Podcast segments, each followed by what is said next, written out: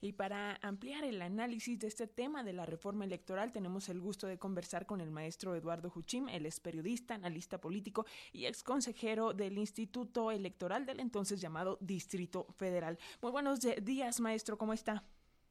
Buenos días, me da mucho gusto saludarlos. Pues como siempre es un gusto eh, tenerlo, escucharlo aquí en las frecuencias de Radio Educación. Y bueno, pues ya hemos platicado, maestro, con anterioridad de, de este asunto de la reforma electoral, que ahora parece pues más cerca de concretarse una vez que el presidente pues ya ha, ha enviado esta propuesta a la Cámara de Diputados. Pero en general, ¿cuál es su balance de los puntos anunciados ayer tanto por el presidente como por el secretario de Gobernación, Adán Augusto López, que le ayudó en esta presentación? Desde luego es una reforma profunda, es eh, la, sin duda la más importante de este siglo. Eh, si se conformara representaría una, eh, una transformación radical, eh, no solamente en materia electoral, sino también en materia política. Eh, y entre los puntos que destacan, pues está desde luego la... la práctica desaparición del concepto de distritos electorales, de la división del territorio nacional en circunscripciones y en distritos electorales, y la elección, una nueva forma de elegir a los legisladores, tanto diputados como senadores, con base en listas eh, de los partidos en cada estado de la República. Eh, esto, desde luego, es un cambio, eh, uno de los cambios radicales.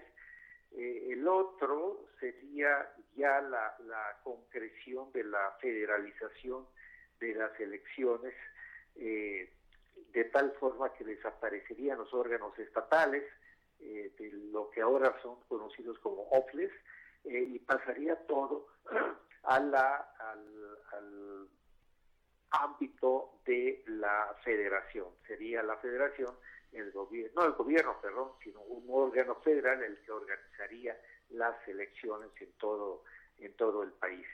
Eh, desaparecerían también los tribunales locales y habría una transformación del Instituto Nacional Electoral, eh, que cambia de nombre, y, y también de la integración de los consejeros del Consejo General, que pasan de once consejeros a siete. Esos son algunos de los cambios eh, profundos que propone la iniciativa uh, del presidente López Obrador, y que ha tenido ya la, uh, el rechazo de la oposición, pero que yo creo que si esto transita por un parlamento abierto, como se ha dicho, eh, eh, como se ha eh, anunciado, Eh, sí hay una reflexión sensata de los partidos de oposición, es posible que eh, finalmente pueda transitar, porque se trata de una reforma constitucional que, como sabemos, no podría avanzar si no tiene la eh, por lo menos los votos de alguna parte de la oposición. No puede ninguna fuerza política por sí sola Eh, efectuar una reforma constitucional. Se necesita la participación eh, de por lo menos dos o más fuerzas eh, políticas representadas en el Congreso de la Unión. En ese sentido, maestro, eh, pues sí, ya anticipó ayer la bancada del P A N, también algunos eh, legisladores del P R I y del P R D, que no va a pasar sobre nuestro cadáver, por ahí dijeron los, los panistas. Pero también, ¿qué otro tipo de, de resistencias podemos anticipar? Porque, en efecto, esta reforma es muy completa y contempla también la reducción de diputados en los congresos locales, también de regidores en los ayuntamientos, y obviamente a muchas personas no les va a gustar esto.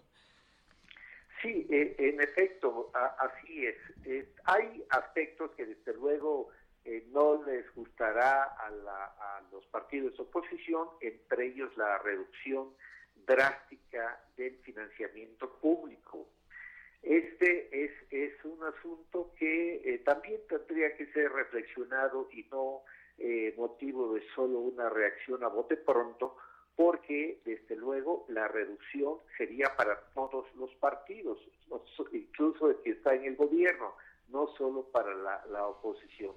y sí representaría una eh, un ahorro, pero no solamente eh, veo yo un ahorro para las finanzas públicas eh, en un financiamiento público que actualmente es ciertamente desproporcionado, eh, sino que también ha, ha tenido este eh, financiamiento excesivo un efecto pernicioso en los partidos políticos, eh, que bueno, eh, motiva el exceso de dinero, una disputa interna, eh, de expiaciones eh, de, de dinero para fines que no son de los partidos políticos o los que deberían tener los partidos políticos, eh, y, y desde luego pues es un gasto excesivo para las finanzas públicas.